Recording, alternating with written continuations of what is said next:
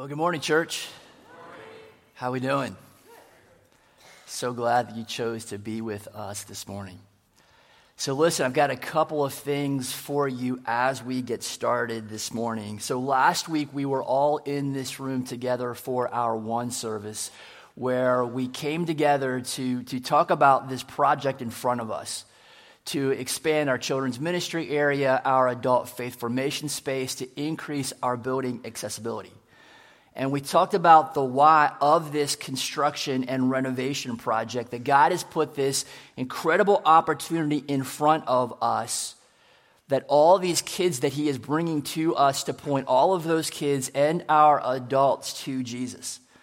And we talked about our response to that project. And so we collected an offering and pledges to those construction costs. Our pledge window closes tomorrow, October 1st. If you would still like to pledge, you can pick up one of these cards out at our welcome desk, and there is a collection box there for you as well. The second thing that I have for you is interest groups. Interest groups are groups that come together based around a shared interest and really is, is a way to connect here at our Manheim BIC family. So for me, when I think of interest groups firing on all cylinders, I get this picture of people that belong to this church family connecting into these groups. People that may actually go to a different church connecting into these groups. Even people that, that may not go to church at all, might be far from Jesus connecting into these groups as well. But I still have people ask me, Brian, so what are interest groups? So, in your bulletin this morning, there's actually an insert there that helps with that. And we've got on the backside of that insert is a listing of all of our groups. So, we've got, and this is all over the spectrum knitting and crocheting, antiques, mountain biking, martial arts, scrapbooking, motorcycle rides, mommy and me music class, dog walking, trail running, sewing, ladies' game night, and basketball. So, let's just call it out that, that connection when you are the size of church that we are that connection at a, at a church like mbic can be hard but if you're looking for connection here and something on this list catches your attention i would encourage you to reach out to that host's information that is there on that insert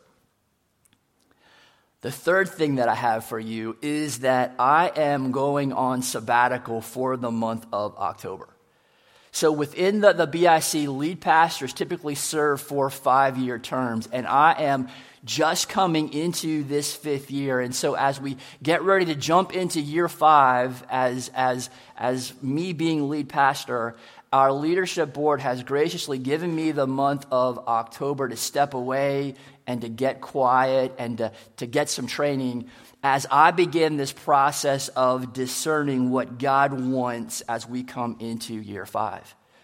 And so, just want to say that I greatly appreciate your prayers, that I am able to get quiet, that I begin to clearly see what God wants, what the future holds. As I, to, as I desire to be, when it's all said and done, I desire to be obedient. For me, that is the definition of success desire to be obedient to what He wants. Fourth thing is this this morning we begin a brand new series. And this really is part two of something that we started talking about back in July. This series really is part two of our kingdom focus. And, and I think that this term kingdom can be confusing for us. And so the most straightforward, most meaningful definition that I can give you is simply this. And if you know what I'm about to say, that's awesome because that means that I'm getting through to you. The most straightforward, most meaningful definition that I can give you for kingdom is this that kingdom is the reign and the rule of the king. Because the, the power of any kingdom the authority of any kingdom, the influence of any kingdom ties directly back to that kingdom's ruler, ties directly to that kingdom's king. And so when you see in Scripture, when, when you see this term or this idea of kingdom, it is all about our king. All about the reign and the rule of God and what life looks like under that reality. And so we have spent the last 10 or 11 weeks looking at the uniqueness and the power and the majesty and the love and the beauty of King Jesus. And so this morning, as we step into part two of this kingdom emphasis, we're going to start to look at how that reality, the reality of King Jesus, the reality of our King, how that reality is available to you and can become more and more a reality in your life. And so in, in your bulletin again, you have this postcard which really does serve as the roadmap for these next couple of months, the rest of 2018, and this kingdom emphasis that we'll focus on as part of our Sunday mornings together. So, to that end, these next three months, we're going to look at what is probably the most popular sermon of Jesus, the Sermon on the Mount. And it's a sermon that is all about knowing and experiencing the reality of the kingdom the reality of King Jesus. It's a series that we are, are calling a beautiful life. Knowing the reality and experiencing Christ in the face of the kinds of things that we all struggle with anger and sexual temptation and stretching the truth and revenge and pride and greed and fear, and that list goes on. And so we're calling this new series Life with King Jesus how, how Christ invites you into a beautiful life of surrender. And so our Sunday morning conversations are going to come directly out of Matthew chapters 5 and 6 and 7, the Sermon on the Mount. And so not only do you have this postcard this morning, but if you want more, let me, let me point you to a resource, and it's this. It's, it's a book called The Good and Beautiful Life, written by a guy named James Bryan Smith. And, and the pastors that will be with you on a Sunday morning are using this book as a resource. You might want to check that out. And if you're looking for even more ways to interact with this series, if you would like to have that, that scripture that we're going to look at on a Sunday morning sent directly to your email inbox, you can sign up for our weekly scripture. If you're not receiving that weekly scripture now and you want to receive it, the only thing that you have to do is, is send an email to Pastor Daniel. His, his email address is on the screen. You don't have to write him anything, just simply put the word life in that subject line. If you're already receiving these emails and you want to continue to receive these emails, you don't have to do anything. And I always want to give you this chance. If you are receiving these emails and you're like, Brian, you're driving me nuts with this email every single week, and you want off that distribution list, just simply send an email again to Daniel and put the word stop in that subject line. Again, this is a no judgment zone. I'm not going to be upset with you. You are not going to hurt my feelings. If it's just too much, send stop the Pastor Daniel and we'll take you off that distribution list. So, lots of details for us as we get started this morning. But as we begin to focus on the kingdom and the reality of, of the kind of life that Jesus invites you into, I want us to start with a super basic question. And the question is simply this What do you want?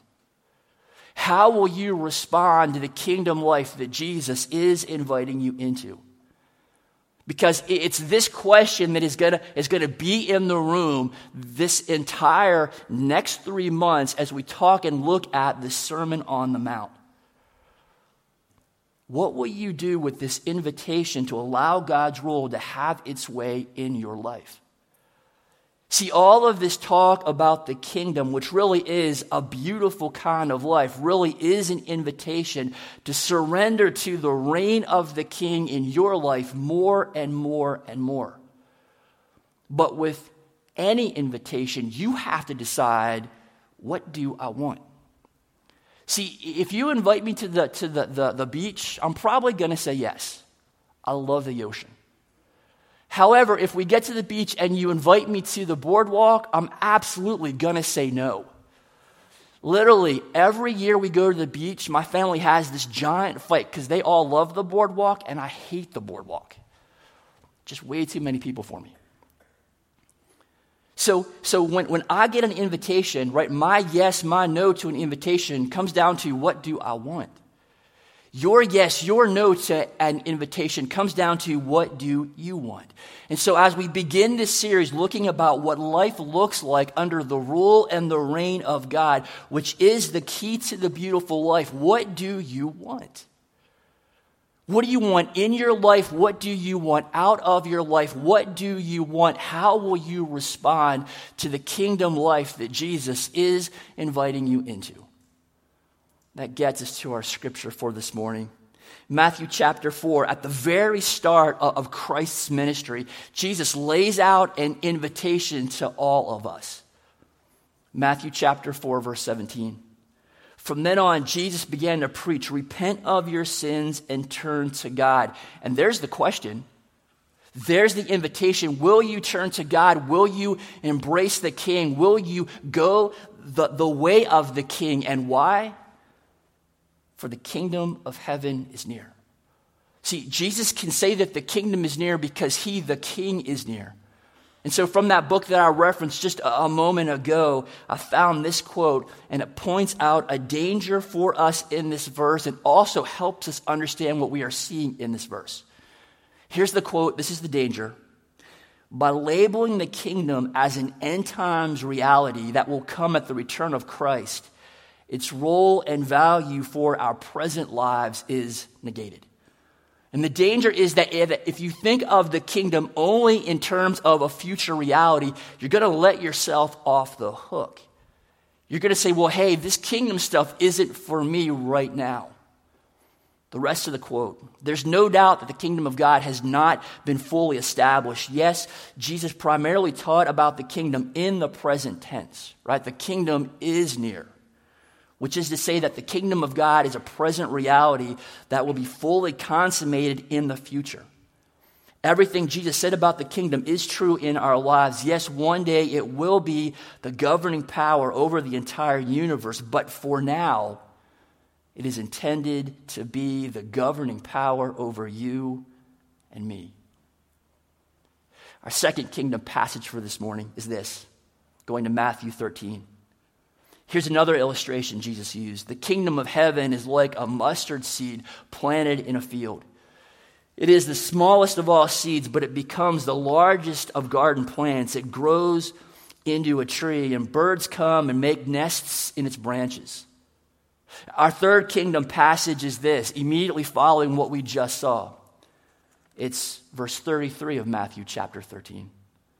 Jesus also used this illustration. The kingdom of heaven is like the yeast a woman used in making bread. Even though she put only a little yeast in three measures of flour, it permeated every part of the dough.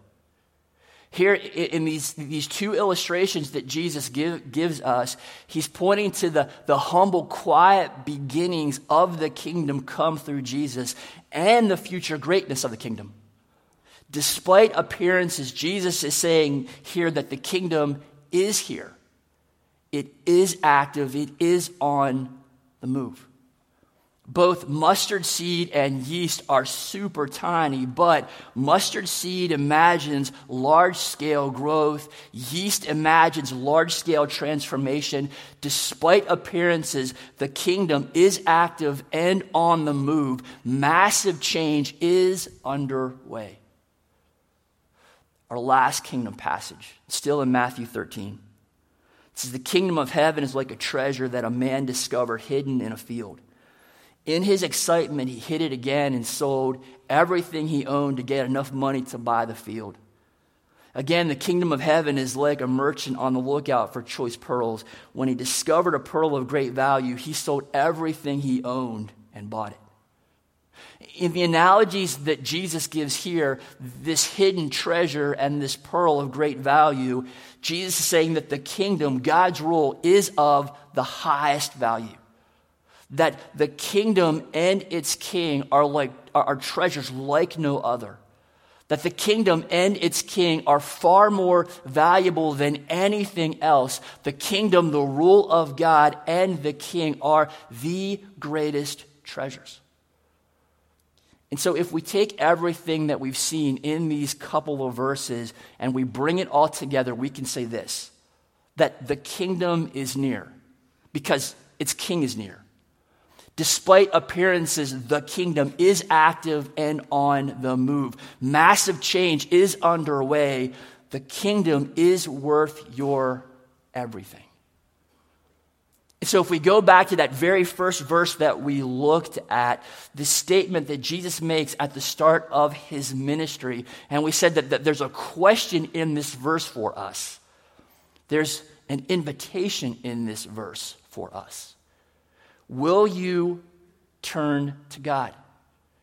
Will you embrace the king? Will you go the way of the king? Will you allow the kingdom, the rule of the king, to be the governing power over you? Which gets us back to our questions what do you want? How will you respond to the kingdom life that Jesus is inviting you into? This kingdom life, this beautiful life that we're going to see highlighted in the Sermon on the Mount. As you answer these questions over these next couple of weeks, I think it's helpful to know that there are going to be times when this kingdom life, when this beautiful life, it's going to feel counterintuitive. It is going to feel disorienting. Times that if you say yes to this kingdom invitation, this, this invitation to step into this kingdom kind of life, this beautiful life, times that you're going to be tempted to say, Hold up, are you sure this is right? Because if, if you look at the narrative of our broader culture, if you look at your default response out, outside of the, the, the kingdom's influence, where you naturally turn outside of the kingdom's influence in your life, right? The beautiful life is not going to line up with where our culture goes, is not going to line up with your gut. And you might be tempted to say, Are you sure this is right? Because it doesn't feel right. It's like this example. This picture is the rappel tower at Marine Corps Recruit Depot, Parris Island. Anybody ever rappel before? Got some hands. Boot camp, the uh, Marines march you to the top of this tower and, and make you rappel off. And as someone who's done that, I've got to tell you that when you get to that edge and they connect you onto that rope and they tell you to keep your legs straight and simply lean back out into the nothingness, lean back and let that rope hold you when you have spent your entire life before that moment avoiding high ledges like this, that if you fall off, you are going to die. When you lean back on that rope above this drop, at some level you feel, whoa, whoa, this is not right because it feels disorienting, it feels counterintuitive. You think, this is going to kill me. And when you're standing on that ledge and they tell you to jump off, everything within you is saying, Hold up, are you sure this is right? Because this is scary. And the beautiful life can be exactly like that. And here's the reason why because in the Sermon on the Mount, this picture of what the beautiful life, this picture of what the kingdom life looks like, the, the Sermon on the Mount talks to the kind of things that, that we all struggle with. Yet the answers that the Sermon on the Mount provides to us are answers that are very different from what our, our culture tells us Uh, are very different from the, the answers that we default to on our own. And because of that, these things that we get to talk about as we look at the Sermon on the Mount can feel counterintuitive, can feel disorienting, can feel scary. Let's see if this slide helps.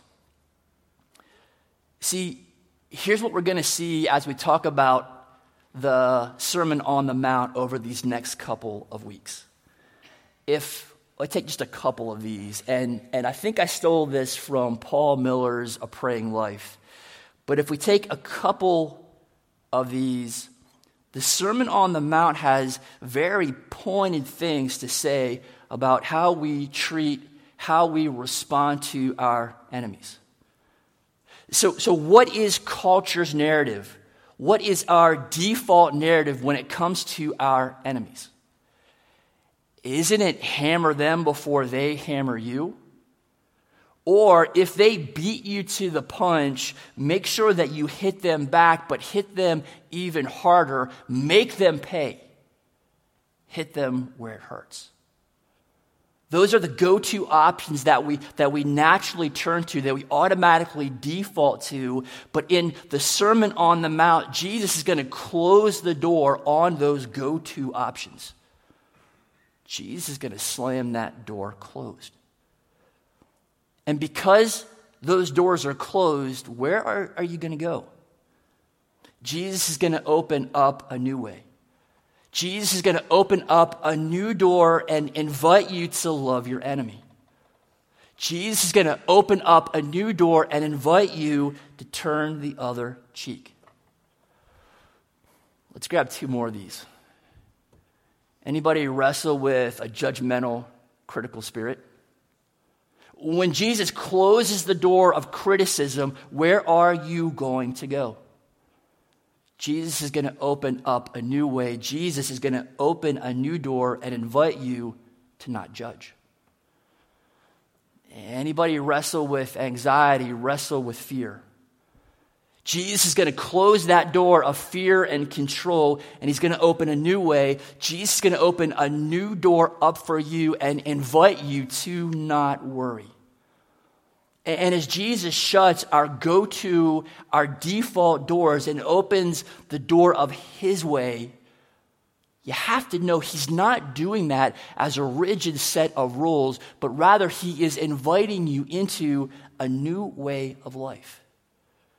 And while this slide doesn't talk to, to everything that we get to work through as we look at the Sermon on the Mount, can you see that if you are fighting with your enemies, you are bent on revenge. You are building up relational walls. You are the victim of your pride or greed, or you are critical, or you suffer from anxiety. Anybody want to make the case that those things make up the beautiful life? That those are the things that constitute a good life?